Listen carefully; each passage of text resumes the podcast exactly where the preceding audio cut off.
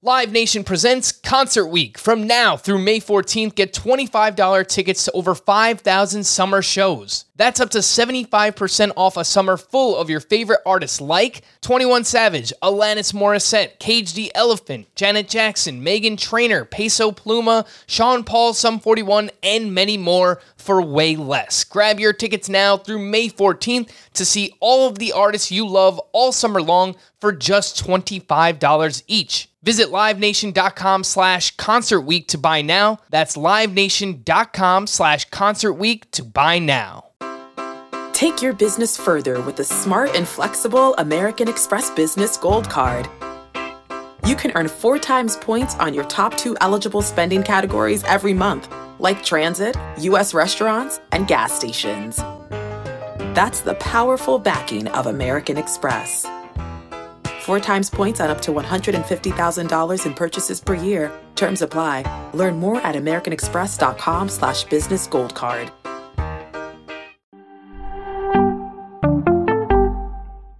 Welcome to the Fantasy Baseball Today podcast from CBS Sports. And first pitch crushing! Deep left field! This is way back! The walk! Got a fantasy question? Email fantasybaseball at cbsi.com.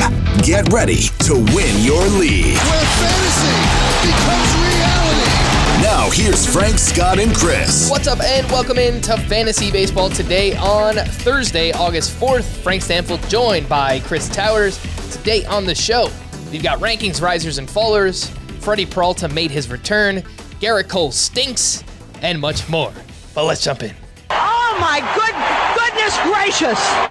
All right, Chris. I don't see an Olive Garden breadstick available, but we did have some notable performances. So, where are you going? Oh my goodness gracious.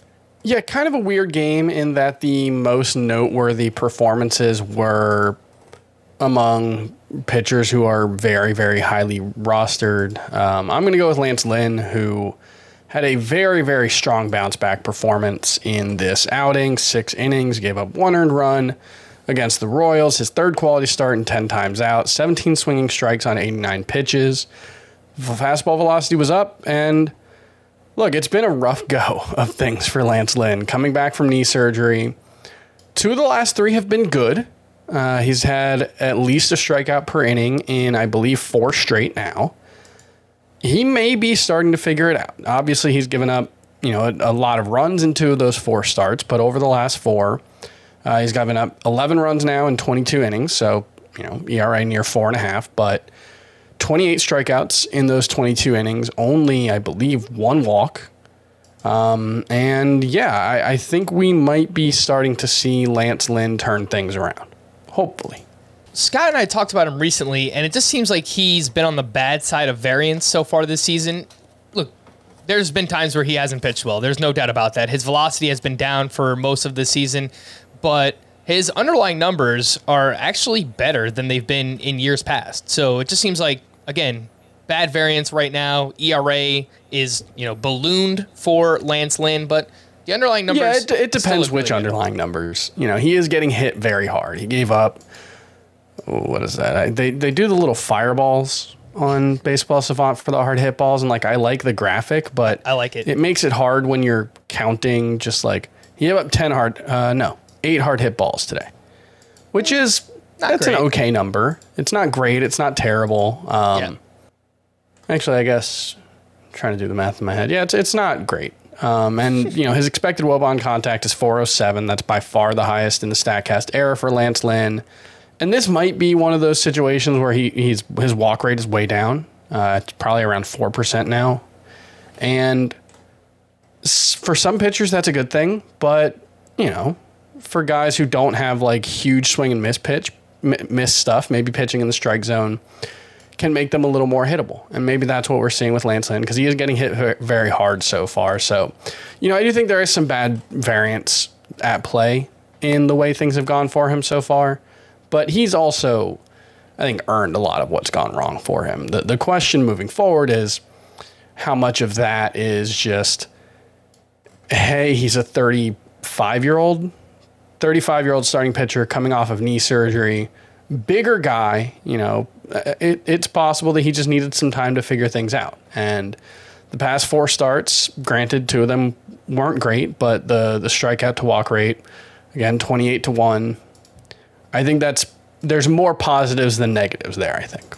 Okay. Throughout this whole kind of recent stretch of badness for Lance Lynn, have you moved him in the rankings or are you just kind of sticking with, you know, top 35, top 40 ish starting pitcher?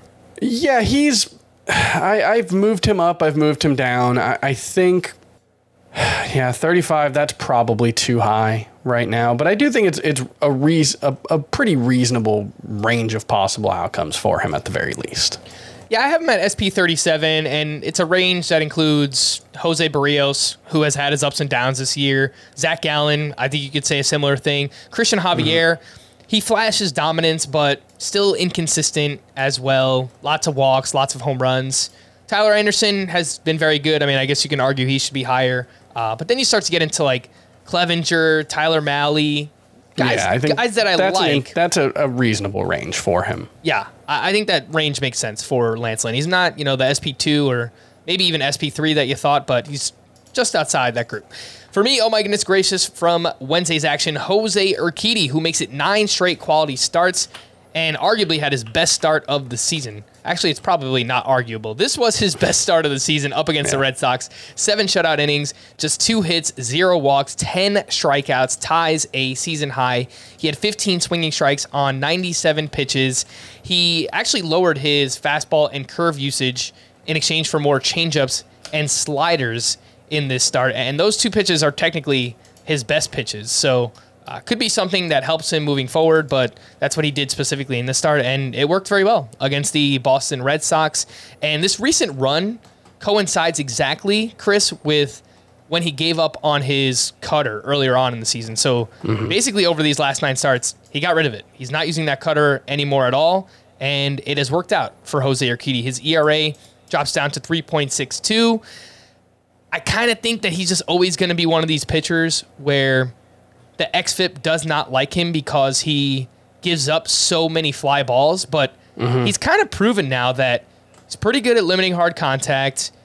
A lot of those home, uh, a lot of those fly balls do not leave the yard. He has very good control, and all those things kind of add up to a very good pitcher on a very good baseball team. So I think he just kind of outperforms his underlying numbers. What do you think about Jose Urquidy? Yeah, the weird thing is he's not actually that good in terms of limiting hard contact. Um, he has a 378 expected WOBA on his career, 387 this season, 43% hard hit rate. His xERA is more than a full run higher than his ERA this season, which, you know, that's the that's the one where you would think, okay, well, if there's something about a guy where he does a better job of limiting hard contact, than you think maybe that's why he's outperforming his peripherals. Where in this case, that's the one that does take into account on a very granular level the quality of contact that the pitcher gives up, and he's still out shooting that. So I don't know.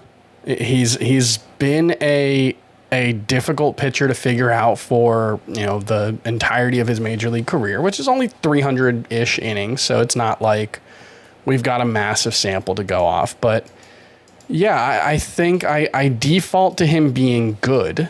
I don't know about great, but I, I think at this point you know, I, I certainly buy him as a good pitcher. Yeah, you notice I stopped myself short of saying great pitcher, but I did say yeah. very good pitcher in Jose Urquidy. I moved him up my rankings as well, up to SP 62. And you could argue that he should be higher than that. You know, he's right around yeah. Merrill Kelly, who I kind of think is similar, like pitches to contact, but Jose Urquidy is on a better team, so yeah, maybe I should bunch, bump him up a little bit higher, not giving him the credit that he deserves. But look, he's now made uh, how many? He's pitched in 53 games in his career, 51 starts. He's got a 3.66 ERA and a 109 WHIP. That's a very good pitcher in Jose Urquidy. So, uh, yeah, he's kind of one where I think maybe I just brush those underlying numbers under the rug and just say, let's just look at the results. There's yeah, there's something about him. Yeah. That has allowed him to outperform his peripherals so far. Dare I say the name, Chris? Marco Estrada. I mean, a, a, a Mark an Estrada in performance Yeah. from Jose Urquidy so far this season. honorable mention. Oh my goodness gracious.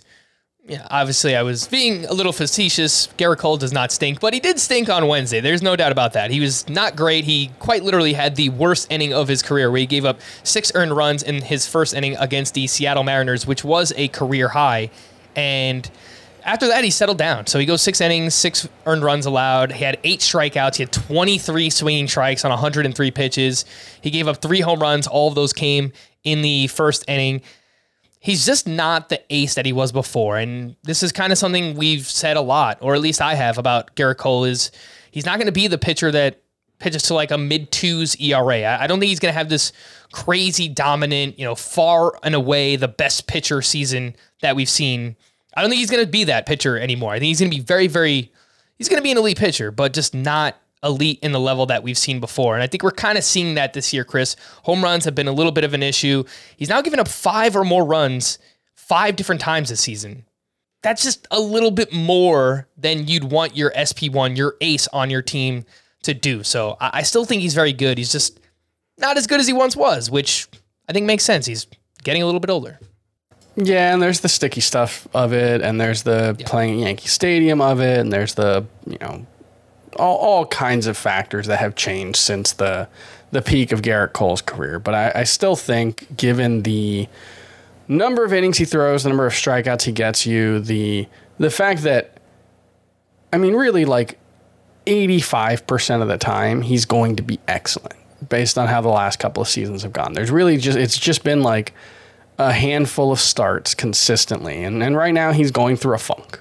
There, there's no doubt about it. The, the last six starts, he's given up three earned runs or more in four of them, um, five earned runs or more in three of them. So that's, that's a rough stretch. But we also saw a rough stretch for him last season. I think it was June when he was really bad. Um, It was right around when they stopped. yeah, the, right uh, around when the when the band started, and, and that was things things were tough for him. But then over the final month and a half of the season, you know, he he, he missed a little bit of time. What was it, a hamstring injury, something like that last year? Yep, down the stretch. Uh, But his final nine starts, 51 innings, 67 strikeouts, 3.5 ERA. Like, it's like you said, it's not going to be the Corbin Burnes, you know, sub two or low two ERA. I don't think he's that guy anymore. But he's still such a steady source of innings and strikeouts and wins that it's mostly I'm willing to overlook it. If you want to argue that Corbin Burnes is the best pitcher in baseball now, I think that's fine. You know, I, I don't necessarily have a problem with that. this is kind of one of those therapy things, Chris, where I think if people have Gerrit Cole, they just kind of want to hear us Yeah. cope with them because there's no doubt, doubt about it. It's Just frustrating. acknowledge that he had had a bad start. Yes, Yeah, that's like- that's what people want. He's a he's a first round pitcher and he has Mm-hmm. a three five six ERA. Like that's a little underwhelming. I, I can understand if, yeah. if someone's frustrated with that. Uh, let's move over to some hitters. Miguel Vargas made his debut here on Wednesday night, and it was a very strong debut. He was the DH for the Dodgers. He was batting seventh in this game. He went two for four with a double, two RBI. He also stole third base, which I thought was pretty interesting. Zero strikeouts in the game. The double, 106 miles per hour off the bat, 396 feet. It was to right center field, so like to see that approach early on from a young hitter. 33% rostered is Miguel Vargas. Only five games next week. I think we still kind of have some question marks about the playing time. So I don't know if I want to use him next week in a five game week, and you know maybe he even sits out one of those games. But at 33% rostered, Chris, I really want to add Miguel Vargas and just see where it goes. Yeah, I think as long as you've got a roster spot to play with, I'm not sure I'm willing to drop someone that I feel very good about. But if you've got like, I don't know, I'm sure a bunch of people still have Josh Donaldson on their roster. I, I'm fine dropping Josh Donaldson for him. You know, um, so you know it depends on where you're at. I'm not necessarily dropping Matt Chapman for him. No, no. Chapman has you been amazing. Yeah, but like there, there's a lot of third basemen out there that are on a lot of rosters who you can drop for Miguel Vargas. I think. Um, that being said, you know we don't know what the long term role is in addition to the short term role. We don't know how long he's going to stay with the Dodgers. This is a team that, you know, they've been willing to call top prospects up and not play them every day, and they've been willing to call top prospects up and you know not stick with them. So there's no guarantee that he's going to work out down the stretch, but He's a very intriguing player. I, I, think I'm a little like I. I know Scott has him as the number seven player in his midseason update. From from what I've read of Miguel Vargas, I'm a little more bearish on him. Um, just because it doesn't sound like the raw power is quite there to match up to, you know, some of the gaudy numbers that he's put up in the minors, and then that's always a concern for me. I think Dylan Carlson's another example of a guy like that in in the minors who, you know, we've seen disappoint a little bit in the majors. So that would be my concern, but that's not enough to make me say you shouldn't add him. For what it's worth, our buddy the Welsh, who we had on recently, he he recapped the MLB draft here with Chris. Um, he's running these prospect one prospect mock drafts, or I guess it's real drafts right now, uh, just to kind of round up some ADP and get like thoughts around the industry on certain prospects. And Miguel Vargas went ninth overall in the draft that I'm in. So there's other industry people that are pretty excited about Miguel Vargas as well. And I don't want to sell him short. Obviously, like he's a prospect. The sky is the limit for him. But even if he doesn't hit that power potential, Chris, I kind of feel like a 270 plus batting average, 20 homers, 10 to 15 steals from the third base position. Like that would be Yeah. pretty awesome. Just like a really good profile for a third baseman for fantasy. So uh, I do like him. I, I think that's something It that just it could be more. It's a weird comp because it's a different type of player. You know, Brian Hayes' issue isn't necessarily a lack of raw power; it's a lack of putting the power into play. But it could be a similar profile to that. Yeah, know. that's what I was thinking. But- hopefully a better batting average than Brian Hayes. I was thinking more power too than Brian Hayes. He just puts the ball on the ground so much it, it limits him. So uh, I agree. I, I like Miguel Vargas. I would like to add him right now. Uh, just kind of eyeballing my rankings here. I initially slotted him in at 28, which seems very low. I have him behind Ramon Urias and Josh Rojas and Wilmer Flores, but all those guys are, are playing relatively well right now. If you- the problem is dropping him like for Donaldson or I guess even Max Muncy or Brian Hayes is that you would have to play him right away, and I don't know if I want to do that. So, uh, if one of these guys is just occupying a bench spot for you or your utility bat, then sure, Mm-hmm. I, I, I would make that swap. But I just don't know if I want to play him right away. Um, Sure, So that's fair. that's that's my take here on Miguel Vargas. A couple other waiver wire hitters from Wednesday. Andrew McCutchen went two for five with two doubles and his eighth stolen base of the season. He is sixty percent rostered and he's been like really good over the past two months, and I'm still surprised that he's 60% rostered. I feel like that number should be higher, but uh, maybe it's just people are lagging behind because he's an older player, not that exciting, yada, yada, yada. Trey Mancini, his first game with the Astros, he went one for four with his 11th home run, and he hit a homer to. Uh, over that short porch in left field, I, I think he's gonna love Minute Maid Park. Yeah, that's uh, 320 expected batting average on that home run. it looked like a pop up, and it went out to left I mean, it went 377 feet, so I don't want to. Yeah. But yeah, he hit it. It was a very steeply hit home run. Yeah. Um, but Scott talked about this. He had 10 home runs on the season playing in Camden, and if he played all of his games in Minute Maid Park, he would have had 22 home runs based on his batted balls. So I think big days are coming for Trey Mancini.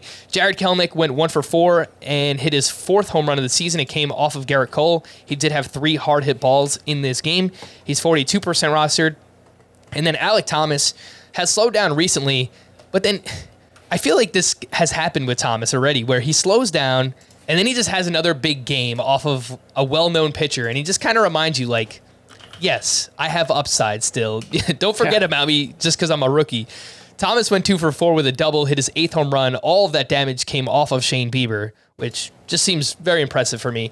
48% rostered is Alek Thomas, and even more notable, seven games next week, three of those in Coors Field. Chris, how do you rank these four? McCutchen, Mancini, Kelenic, Alek Thomas.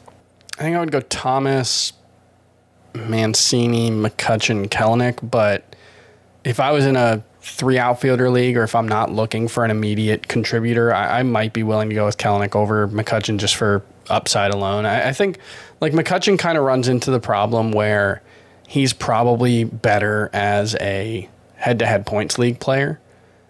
But I, I don't think he's one of the 36 best outfielders in that format anyway. So it's it's like 60% roster rate seems low, but it probably is right for the type of player that he is. Um, and Kelenic, you know, the he had two swinging strikes on 18 pitches today, so that's I don't know an 11% swinging strike rate. Obviously, it's a very small sample size, but hey, we're looking for signs of improvement. Both swinging strikes came on four-seam fastballs by Gerrit Cole. That means he saw five breaking balls or off speed slash breaking balls and didn't swing and miss at either of any of them. So that's a good sign because that's been Jarred Kelenic's issue so far in the majors. There's still, even as much as he's struggled, there's no doubting the talent. You know, he he's hit balls a long way. He still has one of the the hardest hit home runs by a left-handed hitter all season. So I remain intrigued. You know, we'll see what happens if Julio Rodriguez gets healthy enough to play. But yeah, for now, I think Kelenic is definitely worth a look. I'm going to rank them Trey Mancini, McCutchen, Alek Thomas, and then Kelenic. Kelenic, I just kind of worry once Julio is back and Mitch Haniger getting ready to return. Will he have a spot to play every day? He's Absolutely. Been, he's been striking out a lot since getting called up again too. But I heard what you said, obviously about you know not swinging and missing against Gerrit Cole. It's, it's very impressive and just signs, good signs. We need to see more of these from uh, Jarred Kelenic. For what it's worth, in Roto category leagues this year, Chris, McCutchen is the 130th ranked player overall, and he's better than JD Martinez, Cody Bellinger, Michael Harris, who you know obviously hasn't spent all of his Yeah, Cody time. Bellinger. That that's that's not surprising. Yeah, that's fair. I'm just looking for names at this point. He's been better than Bryan Reynolds. So, like, McCutchen's been pretty good, like, regardless of format. So, uh, I don't want to sell him short, um, even in categories that's leagues, fine. but he Yeah, probably. I, I just like I, I think he's fine to have around in a in a roto league. It's just he makes he would make more like if there were five outfielder head to head points leagues, that would be the the sweet spot for Andrew McCutchen's value. I kind of wish we could make that the standard, too, right? Like, that's that's my. I, T- I like the roto lineup more Yeah. than the head to head points lineup. I, look, I love Head to head points. I feel so cramped. It's it's like watching college basketball. You know, like the, the three point line's so close. I just feel like there's no room to operate. Yeah. You know, I, I need uh, I need a little more room to. I need a little more flexibility with my roster. There's too more wa- too many waiver options. Like everyone's Yeah. team is stacked. Uh, in Tout Wars, it's a head-to-head points league. We do have roto style lineups, so it, it's I like that. it's pretty cool. It's like you start seven starting pitchers, two relief pitchers, and then of course five outfielders, corner, middle, two catchers, and uh, I like that as well. A couple names in deeper leagues. Oscar Gonzalez uh, has returned recently for the Guardians. He went two for four with his third home run. It's only his second game back. He had three hard hit balls in this game, and we spoke about Oscar Gonzalez earlier in the year and he was making a lot of loud contact. He does not walk at all. He puts the ball in play, doesn't strike out much either. Kind of interesting. Oscar Gonzalez, 18% rostered. And then Luis Garcia, just another shout out. We spoke about him yesterday. He went two for five with two RBI. His third straight multi hit game, he's 21% rostered. Uh, Chris, what do you think about Oscar Gonzalez and Garcia? I really like Oscar Gonzalez. He's one of those guys who I don't know if he hits the ball in the air enough, but he hits the ball hard. Um, 90th percentile max exit velo, 90.5 average exit velocity. He's athletic, 91st percentile sprint speed. So, you know, he's the kind of guy who does a lot of things well. And that I think could make him a pretty useful fantasy option. I don't know in your 12 team standard, even roto leagues, how much value he has, but um, you know, I think he's at least worth considering in the 12 team roto format and certainly anything deeper than that.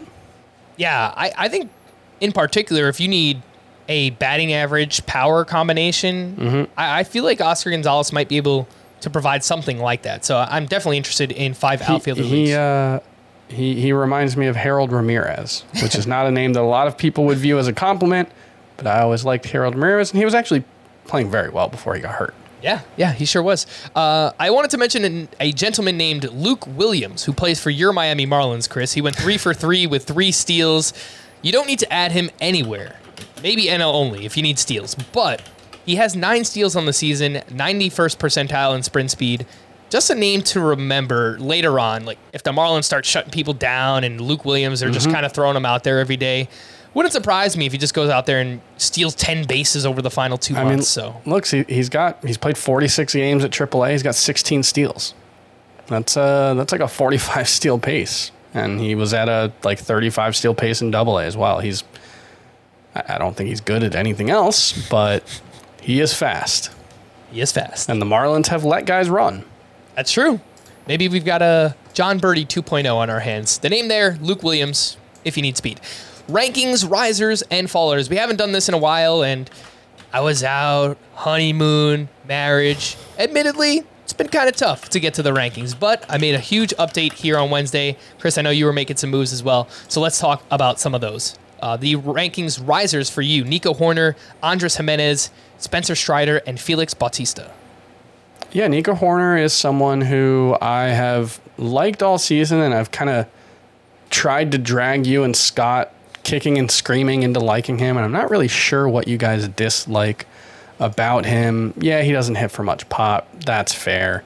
But he seems like one of the better bets for batting average, and he does it without being a zero in stolen bases. He's got uh, 10 of them in 87 games. He had five in 45 games last season. So I think there's legitimate chance that Nico Hoerner is a 10 to 12 homer, 20 to 25 stolen base guy who's very good in batting average. And, you know, that's not a superstar player, but like Jean Segura has been getting drafted for a decade doing that. So, uh, you know, I think that's the the kind of player Nico Hoerner can be. And I think that's even at a super deep position like shortstop. I've got him 24th. Shortstop is just incredibly, incredibly deep. But you know, the guys that I've got ahead of him in the rest of the season rankings, two guys are hurt Jazz Chisholm and Wander Franco. Don't really know. And then Oneil Cruz. So I, would probably rather start Oneil or Nico Hoerner than Oneil Cruz right now. Although it is worth noting, Oneil Cruz just every day does something freakish. Uh, yesterday it was a 440 foot home run off a pitch that was like five five inches out of the strike zone with like one hand. And today I think he had another 430 foot homer. And so, and he's on a 33 homer, 21 stolen base pace for 150 games. So even though he's striking out 56% of the time, Oneil Cruz is still doing a lot of good things for fantasy. But I, I think Nico Hoerner is overlooked and deserves more credit than he has gotten. I think that's fair. So I, am looking at my rankings now. I have him 27th at second base, and that's behind Kolten Wong, Josh Rojas, Gavin Lux, Max Muncy. Muncy. He's 19th at, at second base for me. Muncy, I mean, I keep dropping Muncy. At, I guess it depends on. Oh yeah, I've got him like, way ahead of Muncy at this point. Yeah, I, that's fine. I, I could see that. I mean, Gavin Lux is playing well over the past month. Uh, maybe it's just buying into the Dodgers just, versus the Cubs, but it's very similar though. It's yep. a lot of batting average, but Nico Hoerner's a better source of stolen bases. You know, I think. Does Gavin Lux have more home runs than him? Gavin Lux has not hit for much power this season. Probably not, but yeah, he has four home runs. Josh Rojas. Four home runs and six steals. I I think Nico Hoerner is just better. Rojas is a name that's ahead of him that I think is very comparable yeah, as well. that's a fair one. He, you know, leads off for Arizona, scores a few more runs. He runs a little bit more as well. And then Kolten Wong, it's I, have always kind of been a sucker for him. His power speed combination is kind of interesting. Batting average is very bad. There's no doubt about that. But I guess it just comes down to to what your need is uh, when comparing those middle infielders. Some risers for me, uh, DJ LeMahieu. I think I got him upside up into like my top five second baseman and top five third no top five third baseman would not make sense because the top five are very good at that position. It's after wow, that. I, I, didn't realize how much he'd turned things around because he got yeah. off to a good start and then kind of fell apart. Yeah. Past uh, yeah. month or so, he's hitting like 350. It's it's been crazy. he's been awesome really since the start of June. Mm-hmm. Um, that's that's one I did not. I, will admit I had not noticed that. Yeah. Uh, other risers for me, Jurickson Profar. Profar is like jack of all trades this season, master of none. He's got 12 homers. 62 runs scored is fantastic for him. Yeah, that's very good. Five steals, 261 batting average. He's getting on base, 357 OBP, walking a lot. He's now leading off for the Padres. Hitting behind him on Wednesday, Juan Soto, Manny Machado, Josh Bell, and they don't even have Fernando Tatis yet. Like, yeah. Wherever you have Jurickson Profar, it's too low. You, have got to move them up. Hunter Renfroe has been awesome since returning. Recently, he's hitting a bunch of bombs, and someone I we spoke about in our around the All Star break is like a buy for the second half. Anthony Santander, another one. You just you don't even realize he's just quietly going about his business and having a very very good season. Moved him inside mm-hmm. of my mm-hmm. top 50 outfielders, and then Mike Clevinger moved him up around top 40 starting pitchers, just outside of it. He's pitched very well. Looks like Mike Clevinger is going deep into his starts. And Reid Detmers, another one. We talk about him a lot recently. moved him inside of my top 60 starting pitchers, throwing this harder slider, more swinging strikes, more strikeouts in general. I worry a little bit about the workload down the stretch. Maybe the Angels shut him down because they're not really playing for much, but for the time being, as long as he's out there, uh, I'm pretty interested in Reid Detmers. So I don't know how much of a concern that is for Reid Detmers. I guess I haven't looked, but he's thrown 88 innings so far this season. He's got a career high. I mean, going back to college, he threw 113 innings in 2019. Um, so I don't, I don't really think he's a shutdown candidate. He only threw 75 ish innings last season, but I don't know how much of that, like, it's tough with minor league pitchers because last season, remember, the minors didn't start until a month later, but they weren't just sitting around. You know, they went from spring training to the alternate site, and I'm sure teams are including that in their you know internal calculations because they were playing games. You know, it's like the 2020 yeah. alternate sites; they were playing you know inter squad games, but th- those will still count for whatever they're.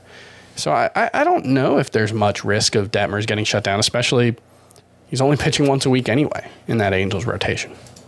Yeah. I hope you're right because I moved them inside of my top 60 and I think it's well deserved. Top 60 starting pitchers, that is, for Reid Detmers. Some fallers for Chris Whit Merrifield, Alex Kirilloff, Cody Bellinger, Tarik Skubal, Mackenzie Gore, Patrick Sandoval, and Michael Kopech. When it comes to Merrifield, Chris, is it a combination of unvaccinated with the Blue Jays? Question marks about his playing time, or is yeah. it also performance related? A bit of a bit of all of the above. I mean, yeah. he just really hasn't. He's shown a little bit. I, I, think he hit like 270 in the month of July. He, since since the start of I think May, he's basically been Whit Merrifield. It's like a 265 batting average. Yeah, he hasn't been. It's the batting average. Like that. Yeah. That's where he's just. He used to be super helpful, and now he's just kind of average. Yeah. Um, but yeah, it's mostly. I don't know if he's going to play. Like, I assumed when they traded for him that they had gotten some indication that Whit Merrifield was like, all right, yeah, I will get vaccinated. And for what it's worth, you know, there were the weird comments where he said, like, maybe if we had something to play for, I'm paraphrasing, but that was essentially what he said is that if we had something to play for, blah, blah, blah.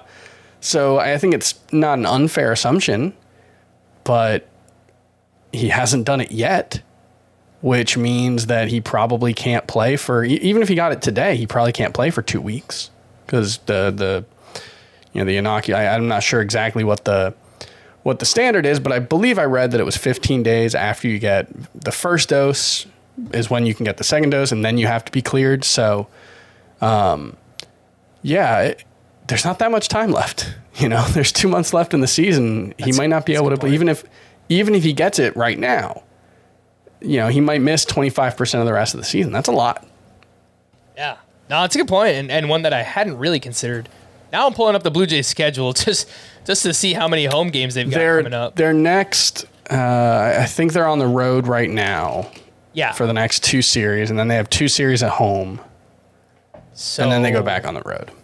Yeah, I mean, it is feasible that he misses some of those games. That would be uh, Friday, August 12th through Wednesday, August 17th. Those are all home games for the Blue Jays. So, look, obviously we're getting into like non-fantasy baseball territory with but, this, but, but it's relevant. Like, no, it this is, is a fact. This is absolutely a factor in whether he will be allowed to play games. Like it's no, it's a good point.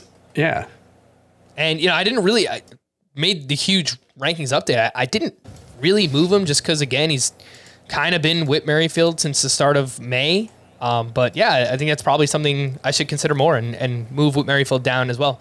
Some fallers for me Tommy Edman, Max Muncy, Tyler O'Neill, Ryan Mountcastle, Nathan Eovaldi, and George Kirby. And just quickly run through each one. Tommy Edman had the amazing April. He's basically been the reverse with Merrifield. It's like, actually, I think he had a really good May as well. So since the start of June, I know Edman has really, really slowed down. Batting average, we weren't expecting much power for him anyway, but that has completely fallen off. And if you're not getting on base, it's it's hard for you to steal bases. Max Muncy, that goes without saying. Uh, looks like a shell of himself right now. Tyler O'Neill, in and out of the lineup, he's been banged up, and when he's been on the field, he's looked very bad.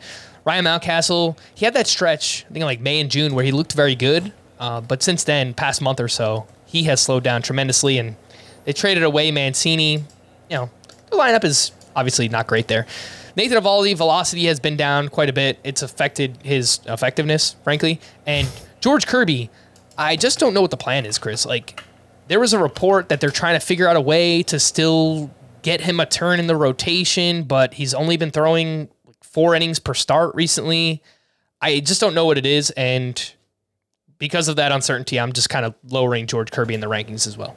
Yeah, that, no, and, and Edman, he's got he's hitting 245 with a 646 OPS since the start of May, actually. Oh, jeez. So, yeah, uh, 20% strikeout rate. That is way up from last year when he was down at 14%. It's where he was early in his career, his first two seasons, which is, you know, he hit 250 in 2020 with a 21% strikeout rate, remember? So, yeah, he had that like, what do you have, like two home runs in the first week or something? Three home runs in the first week. He's got four home runs since then. So, yeah, I don't know. He's still running. He's got 16 steals in the in you know May, June, and July. So that's going to keep him in your lineup, and you're going to be happy about that. But yeah, he he looked like he might be a difference maker early on, and now he's just kind of looking like a steal specialist. Again, that is Tommy. Kind of looking like Jon Berti. yeah. Uh, like I'm not dropping Tommy Edman, but No. man, based on those numbers, it's I mean, in a points league, it's probably hurting you more than he's helping you. yeah, honestly, in a points league, he might be droppable. yeah. So, all right. You know, he's eligible in so many places that that helps. Yeah, indeed.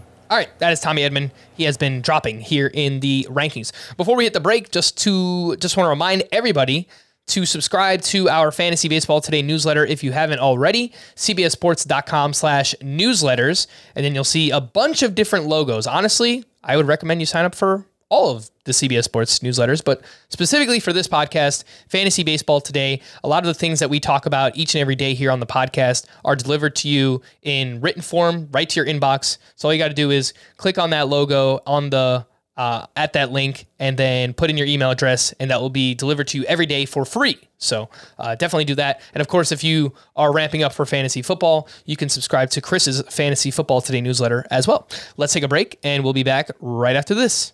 Homes.com knows that when it comes to home shopping, it's never just about the house or condo, it's about the home. And what makes a home is more than just the house or property, it's the location and neighborhood. Homes.com offers in depth neighborhood guides with detailed video overviews, comprehensive narratives, and unbiased information from a multitude of sources. You thought we'd go in depth with player analysis on fantasy baseball today? You haven't seen anything yet. Each listing features comprehensive information about the neighborhood, complete with a video guide. If you have kids, it's also schools, nearby parks, and transportation options. When looking at local schools, they offer test scores, state rankings, and student to teacher ratio. They even have an agent directory with the sales history of each agent. That's why Homes.com goes above and beyond to bring home shoppers the in depth information they need to find the right home. So, when it comes to finding a home, not just a house, this is everything you need to know, all in one place. Homes.com. We've done your homework. Worn by players like Michael Harris to meet the demand of elite ball players, the New Balance Fuel Cell 4040 V7 is a versatile option. The 4040 V7 is built for the athlete who needs responsiveness and ability to cut and run at their full speed. The model features a fuel cell foam underfoot and a synthetic and mesh upper to provide breathability, comfort, and a snug fit as you round the bases. The fuel cell midsole features nitrogen infused foam specifically designed to propel athletes forward. Learn more about the 4040 at newbalance.com. The news and notes. David Bednar was placed on the IL with lower back inflammation, and on Tuesday, Wil Crowe picked up the save for the Pirates, and then here on Wednesday. They had a three run lead in the eighth inning.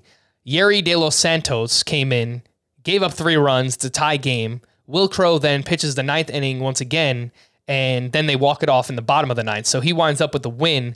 And as of now, if you have David Bednar and you need a replacement, it looks like Wil Crowe is the guy. He's the one who has pitched in the ninth inning two days in a row there for the Pirates. Tarik Skubal was placed on the IL with left arm fatigue, and I dropped him outside of my top 60 starting pitchers. Sounds like you did something similar to your rankings, Chris. Mm-hmm. Frankie Montas will make his Yankee debut on Sunday against the Cardinals. Tyler Mahle will make his Twins debut Friday against the Blue Jays. And Noah Syndergaard will make his Phillies debut on Thursday against the Nationals. Great matchup. So I'm happy for him. Jake Odorizzi will make his Braves debut Saturday in one of the doubleheader games against the New York Mets. And it sounds like the Braves are going six man rotation for the next couple of weeks because they do have a couple of doubleheaders coming up. So that's where Jake Odorizzi will fit in. And I don't think we have anything to worry about with Spencer Strider losing his rotation spot. So he's good. He's good to go. The Royals promoted their second base prospect, Michael Massey, on Wednesday. He was batting seventh in the lineup and he was having a pretty big year in the minors 312 batting average, 16 homers, 13 steals. He went two for three uh, in this game and he's only 4% rostered, Chris. So any kind of deeper league where you need a middle infielder, 15 team leagues, anything like that, like I would be pretty aggressive in adding Michael Massey. I think he's going to play a lot down the stretch for the Royals. Yeah, I mean, he, he's a weird case because he was a fourth round pick, joined the Royals organization as a 21 year old, played at rookie ball, and then didn't play in 2020. And since since the pandemic, he's been awesome. He had an 882 OPS last season at high A. He has a 903 between double A and triple A this season with 16 homers, 13 steals in 87 games. It's a really interesting statistical track record. It's not necessarily clear whether uh, the scouts like him as much. You know, I'm looking at Fangraph scouting report. They've kind of got him on the 2080 scouting scale is like 35 hit, 45 power, 50 run, which is like average to below average at everything. But, yeah. you know, maybe he's one of those guys who, you know, leverages the physical tools in a way that, that maximizes what he can do. I, I think he's definitely interesting enough to uh, keep an eye on. I know Scott likes him a lot. He told me he was trying to trade for him in the Dynasty League and he's kind of raving about him when we uh, did the podcast about Whit Merrifield being traded. And uh, Michael Massey was someone he definitely wanted to talk about. Reds prospect Jose Barrero rejoined uh, the team on Wednesday, was batting eighth in the lineup for them. This season in the minors, only 209 batting average, nine homers, five steals in 55 games. Chris, let's say one of those deeper leagues. Would you rather take a shot on Michael Massey or Jose Barrero? I think I would rather take the chance on Massey. I agree. The Rangers, they have a pitching prospect named Cole Ragans, or Ragans. It's spelled R A G A N S. Apologies, Cole. He will make his debut on Thursday, and I think it's just a name to watch. The minor league numbers were very good here in 2022 304 ERA, 112 whip, 113 strikeouts, over 94 and two thirds innings pitched. He's a six foot four lefty. And I'm kind of intrigued, Chris. I don't know if you have anything to add on him, but again, deeper leagues, I think you throw him on the scout team for now. Yeah, keep an eye on him. We'll see how his first start goes.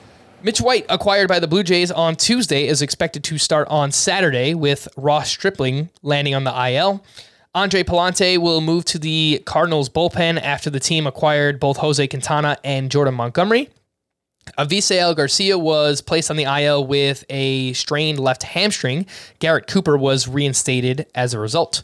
Both Bailey Falter and Mark Appel were optioned back to the minors after the Phillies acquired Noah Syndergaard, and Eduardo Escobar is moving into a short side platoon role with Chris's doppelganger, Luis Guillorme, picking up the majority of the starts at third base. Uh, if you guys have never done a side by side with Chris and Luis Guillorme, It's- please do it.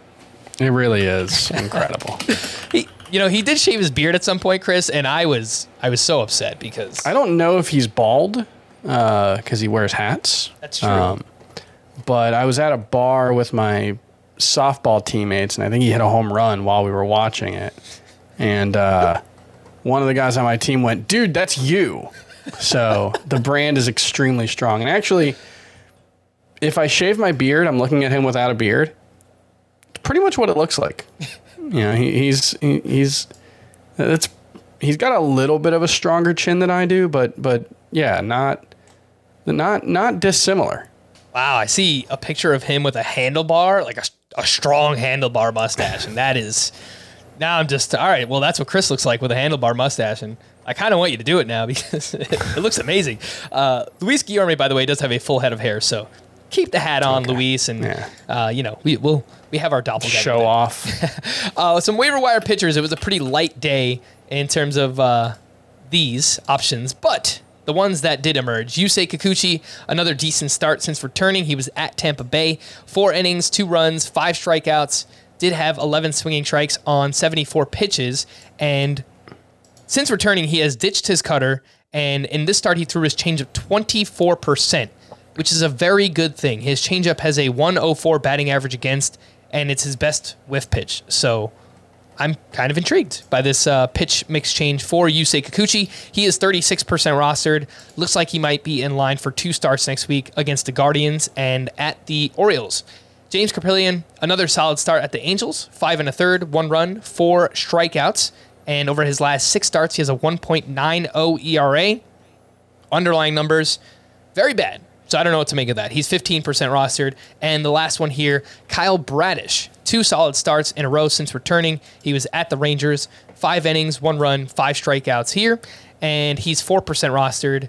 Looks like he has two starts next week against the Blue Jays and at Tampa Bay. Chris, what do you think about Kikuchi, Kaprielian, and Kyle Bradish? I don't think there's much there with Kaprielian. Um, Bradish, more like Badish. Uh, 23% CSW in this start is, pretty mad. Even with, I mean, he had 12 whiffs and still on a, on 93 pitches was actually a decent whiff rate and still ended up with a 23% CSW rate. So that's pretty bad. Um, I, I don't think there's a ton there. Kikuchi is clearly the most interesting of them, and maybe that's just because I've been a Yusei Kikuchi truther for years and years and years. But yeah, I think getting rid of the cutter probably not a bad thing. That just has never been a great pitch for him. So you know, we'll see. It's it's not like his regular fastball and his slider have been great pitches for him either. So you know, I'm not exactly sure expectations should be high, but he's certainly talented and I, I appreciate his willingness to tinker and you know maybe he'll figure out a, a, a mixture that works look the blue jays have done a really good job figuring pitchers out the past couple of years obviously yeah. robbie ray comes to mind they've done a great job with kevin Gausman this season eh, Berrios, a little up and down but uh, for kikuchi I understand why you'd be skeptical. Like maybe you don't want to throw him out there, but uh, maybe add him and, and see where yeah. it goes because we have seen stretches where Kikuchi looks very, very dominant for fantasy purposes. Freddie Peralta made his long awaited return and it, he was at the Pirates. The results, not great, but I know, Chris, you usually don't look at results for uh, a pitcher making their return. He went three and two thirds, two runs allowed, three strikeouts, his fastball velocity was up nearly two miles per hour in this start, so you like to see that. What I don't love here, Chris, is that he completely changed his pitch mix. Less fastballs and sliders, more changeups and sinkers. So it was more of a diverse pitch mix. Like threw five different pitches in this one: four seam, slider, curveball, changeup, sinker. And that's not what we've seen from Freddie Peralta. Obviously, last year was far and away his best season. And he did that relying solely on the fastball, the slider, and the curveball. So I just kind of thought this pitch mix change was kind of weird. What do you think? Yeah, it's something to keep an eye on, you know, with the changeup. He throws the changeup over the past two seasons about 10% of the time. So it's, it's not a nothing pitch for him, but it's certainly not, um, you know, been one of his great weapons. However, it was quite good last year 234 expected wOBA allowed, 31% whiff rate. This season, it's had a good whiff rate as well. So, you know, I, I don't think it hurts him, and, and, it's, you know, potentially the kind of thing that, hand to God, you know, it's it's August fourth. The trade deadline just passed. I can't eyeball the Pirates lineup and tell you how many of those guys are righties or lefties at this point. I know Oneil Cruz is. I, I you know, it, I'm sorry. I'm sorry. Just just looking at the names, it's hard to tell. So it could have just been a situation where they had a bunch of lefties in the lineup, and that's why he threw the, the change up more. It's also the case that it was 67 starts, 67 pitches total. And so it's one of those where if he throws three extra changeups, all of a sudden his changeup usage rate is six six percent higher or five percent higher or whatever the math would end up being, and it's like it might not necessarily be meaningful, you know. So I'm not too worried about anything here. I'm excited that Freddie Peralta was back. You know, he only threw 67 pitches, so hopefully he works his way up. And I'm just excited to see him back. I I expect he'll be very good moving forward. Two words for you: pitchers duel. That's exactly what we got here between Zack Wheeler and our guy, Charlie Morton. Full confession, Chris. I watched every pitch of this start for Charlie Morton. The curse is gone. He was amazing. And then, of course, the Braves bullpen blew his win, but alas, we, we won't talk about that. Zack Wheeler, seven innings, one run, seven strikeouts in this start. On the other side, Charlie Morton, six and two thirds, three hits, one walk, eight strikeouts. Of course, uh, six and two thirds shutout, by the way. I don't think I mentioned that. 18 stri- uh, swinging strikes on 101 pitches. Charlie Morton's last nine starts, 2.41 ERA, 68 strikeouts over 56 and a third, 13% swinging strike rate. Anything you'd like to add? Zack Wheeler, Charlie Morton.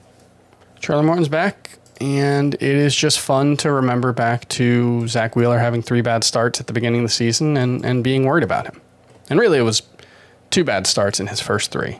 Uh, he has a, I want to say a sub two ERA since those first three starts. If I'm if I'm doing the math there in my head correctly, If not sub two, it's got to be close to two. So either way, Yeah, I, I will think it's right around two. Yeah. Somebody That's asked pretty me. good. Somebody asked me here on Wednesday, Chris, if I would trade Shane McClanahan for Zack Wheeler, and I said yes. That's tough. I, I can't say. I can't say that I wouldn't.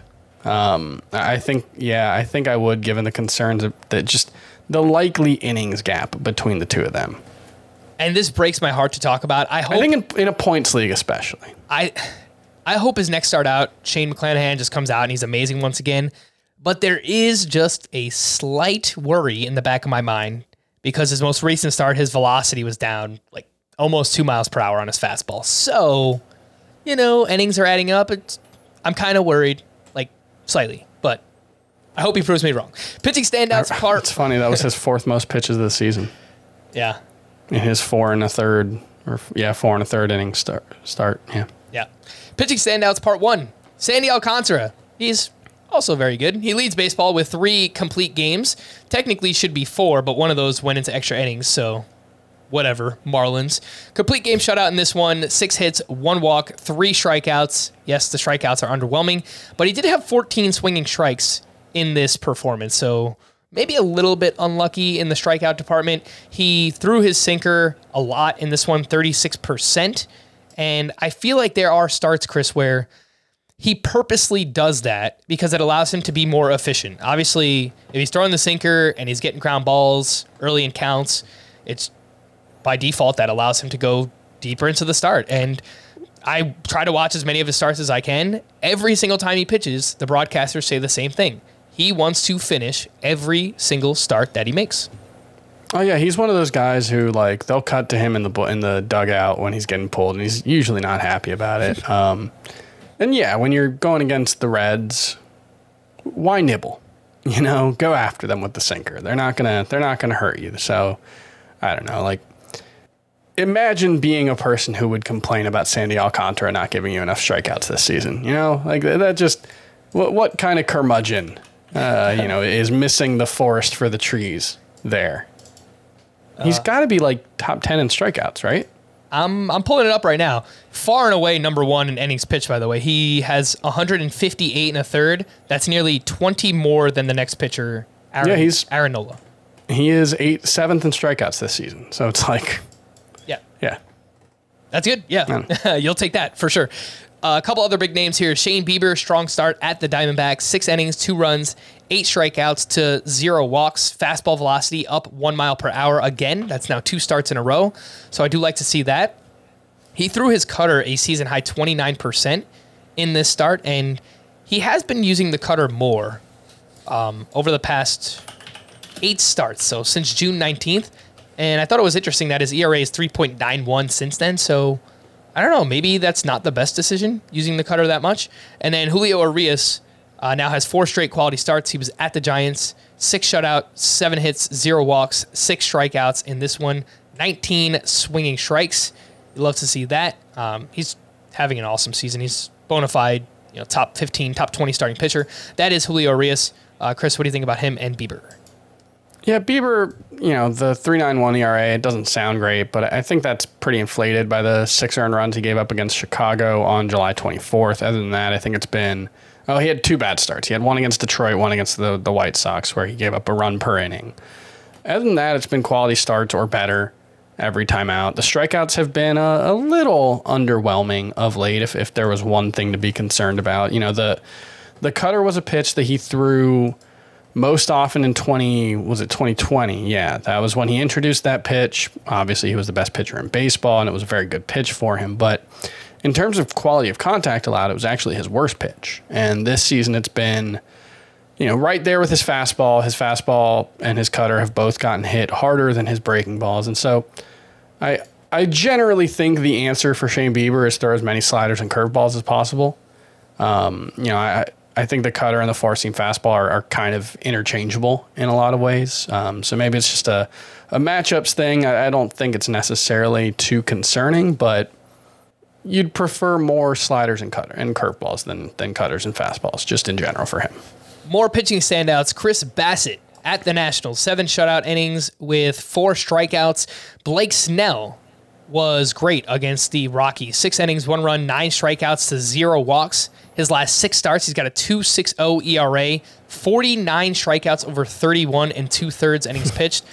The problem, Chris, is like a scorned lover. I'm I'm scared to get hurt again by, by trusting Blake Snell, and frankly, I don't have him on any of my teams. Uh, when I say trust him, I mean moving him up in my rankings. I'm, I'm scared to do that. Uh, Joe Ryan ties a season high with nine strikeouts against the Tigers.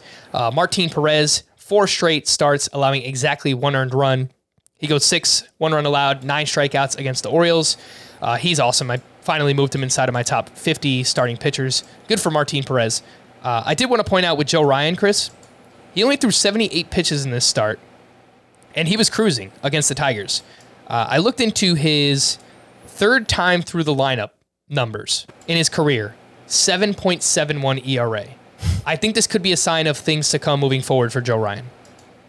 That that's not surprising given his approach and you know fastball relatively fastball heavy. Not sure if the secondary pitches are all that great. He he kind of gets away with a lot of deception on that fastball. It's not the super the hardest fastball in the majors, so you know it could be a situation where guys just do a little better once they're more comfortable against him. That seems like a perfectly reasonable explanation for the Joe Ryan experience. Um, you know, Blake Snell, I mean, we're going on six starts in a row that have been very good, with the exception of one disaster in Colorado where he gave up five earned runs in three and two thirds innings, walked six.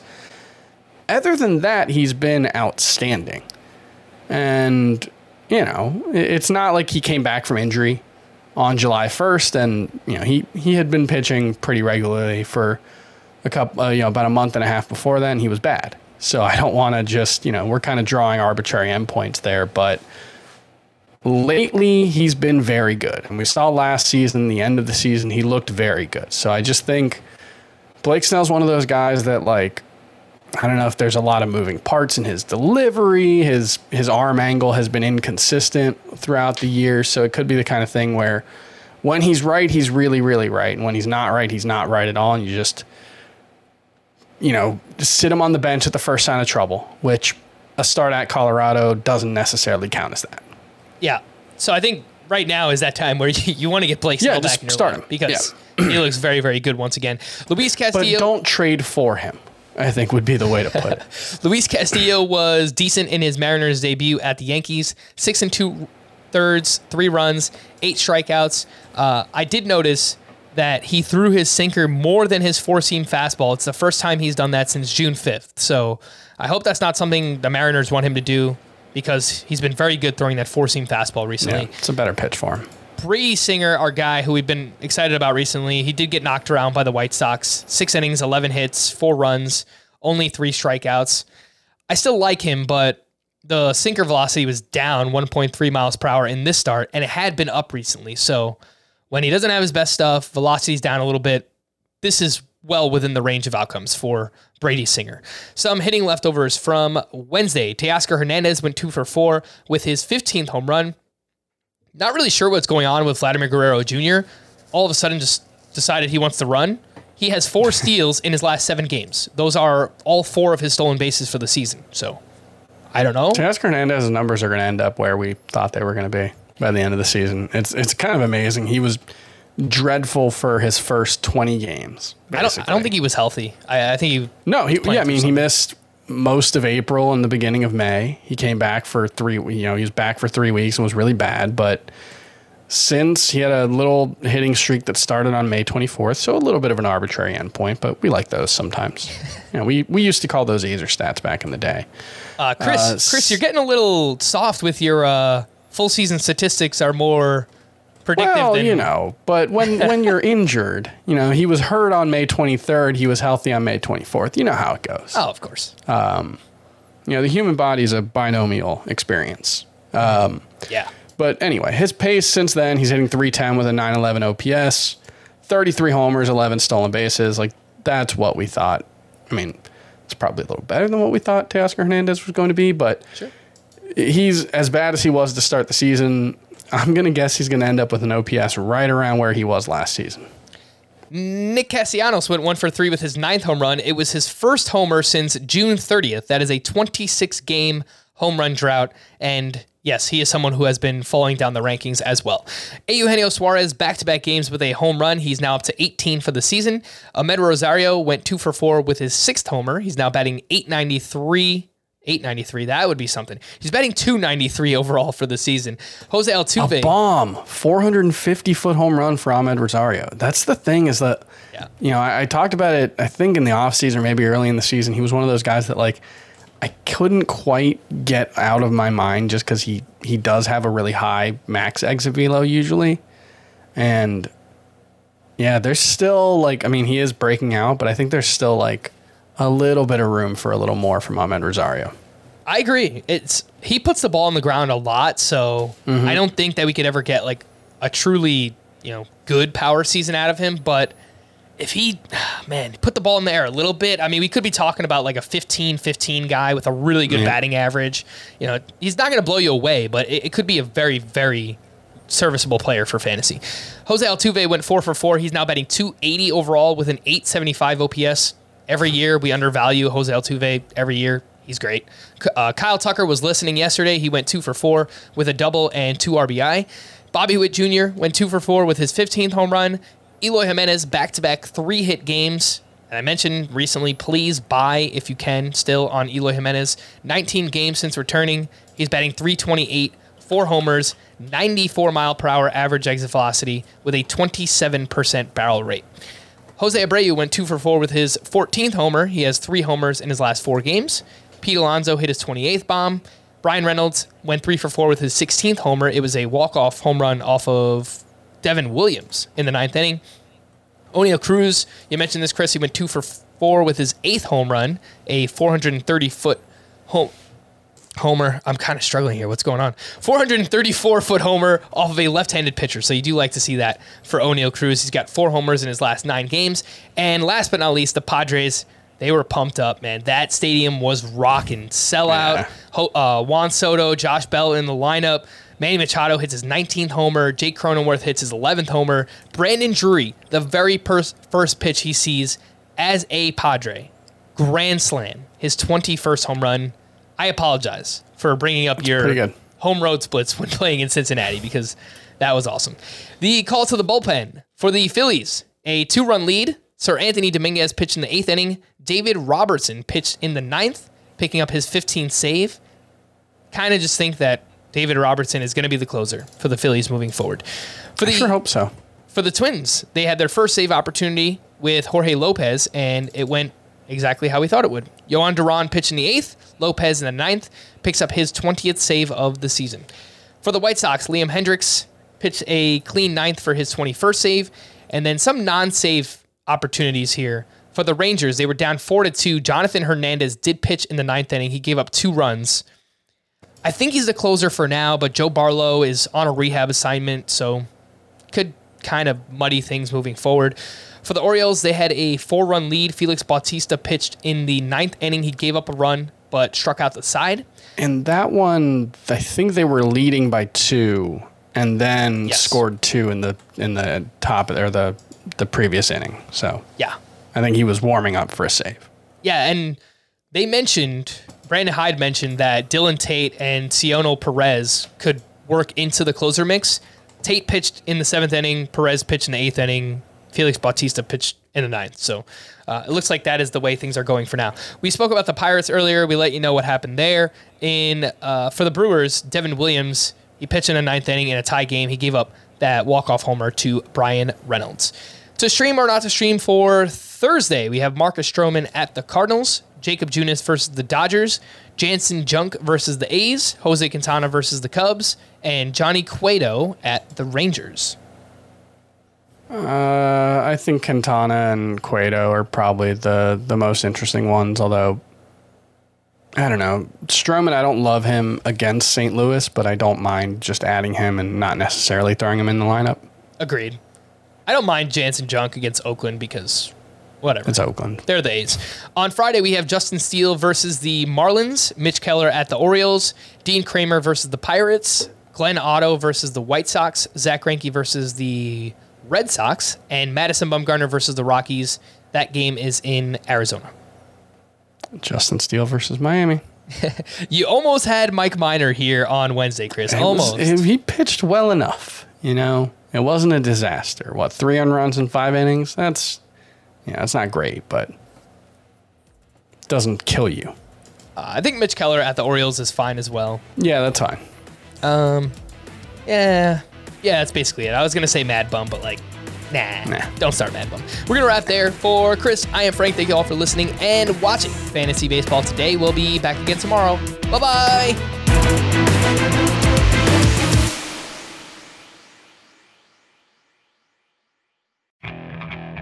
Okay, picture this. It's Friday afternoon when a thought hits you. I can waste another weekend doing the same old whatever, or I can conquer it. I can hop into my all new Hyundai Santa Fe and hit the road.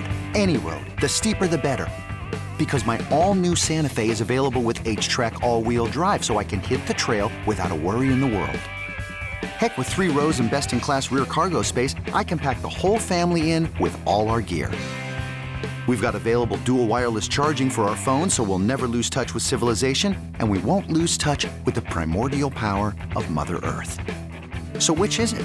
Waste the weekend or do something a little more epic? And conquer it in the all new Hyundai Santa Fe. Visit HyundaiUSA.com or call 562-314-4603 for more details. Hyundai, there's joy in every journey.